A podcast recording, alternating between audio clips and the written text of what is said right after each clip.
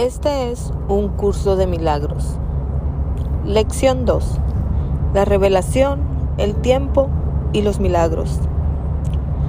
La revelación produce una suspensión completa,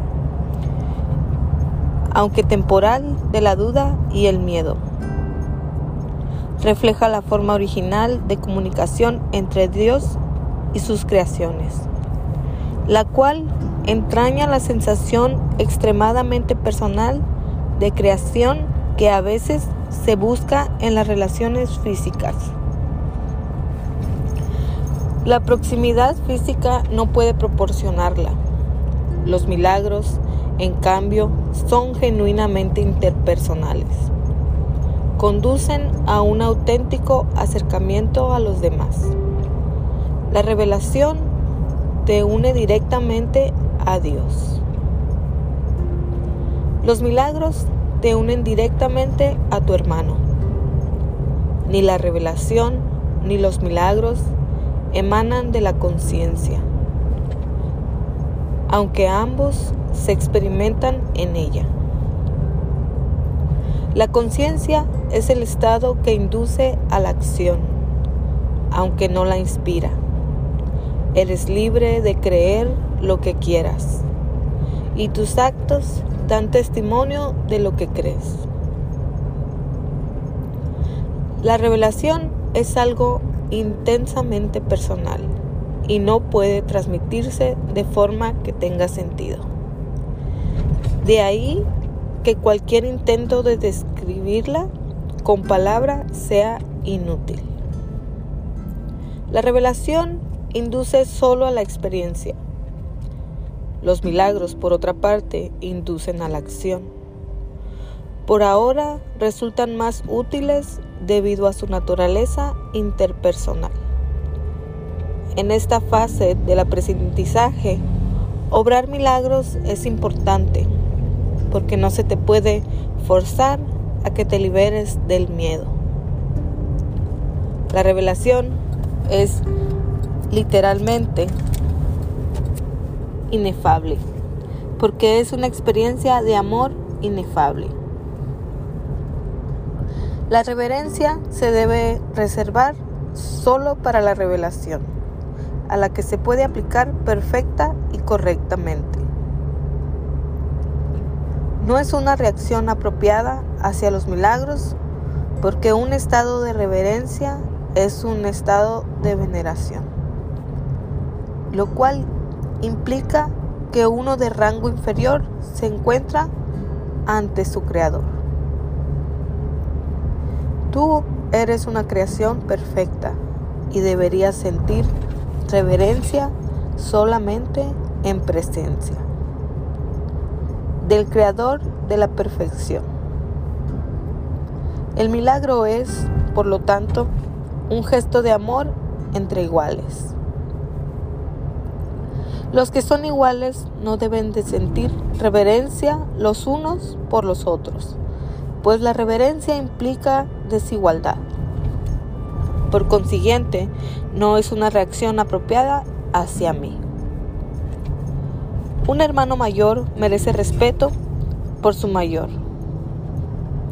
Experiencia y obediencia por su mayor sabiduría. También merece ser amado por ser un hermano, hermano y devoción si es devoto. Es tan solo mi devoción por ti lo que me hace merecedor de la tuya. No hay nada con respecto a mí que tú no puedas alcanzar. No tengo nada que no proceda de Dios. La diferencia entre nosotros por ahora estriba en que yo no tengo nada más esto coloca en un estado que en ti es solo latente. Nadie viene al Padre si no es por mí. No significa que yo esté en modo alguno separado de ti o que sea diferente, excepto en el tiempo. Y el tiempo no existe realmente.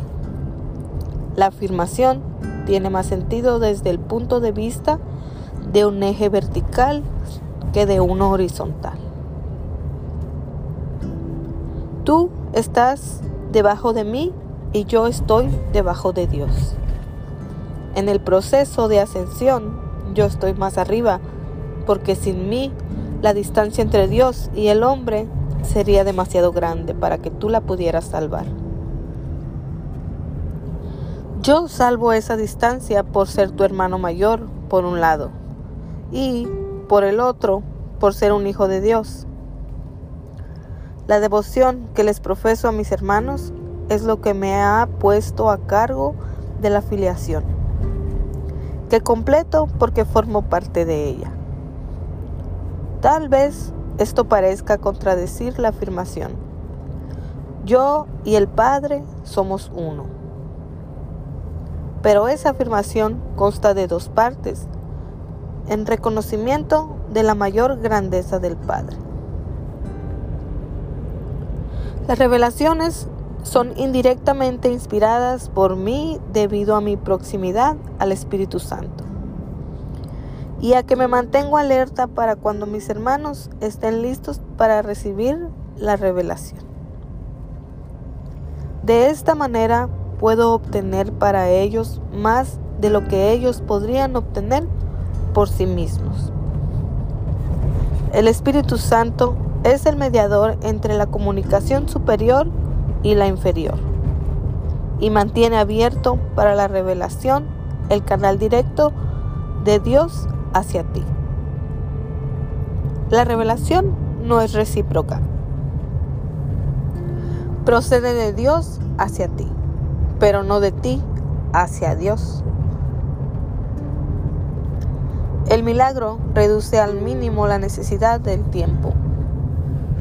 En el plano longitud, longitudinal u horizontal, el reconocimiento de la igualdad de los miembros de la afiliación parece requerir un tiempo casi interminable. El milagro, no obstante, extraña un cambio súbito de la percepción horizontal a la vertical. Esto introduce un intervalo del cual tanto el que da como el que recibe emergen mucho más adelantos en el tiempo de lo que habrían estado de otra manera. El milagro, pues, tiene la propiedad única de abolir el tiempo en la medida en que hace innecesario el intervalo de tiempo que abarca. No existe relación alguna entre el tiempo que un milagro tarda en llevarse a cabo y el tiempo que abarca. El milagro sustituye a un aprendizaje que podría haber durado miles de años. Lo hace en virtud del reconocimiento implícito de la perfecta igualdad que existe entre el que da y el que recibe, en la que se basa el milagro. El milagro acorta el tiempo al producir su colapso, eliminando de esta manera ciertos intervalos dentro del mismo. Hace esto, no obstante, dentro de la secuencia temporal más amplia.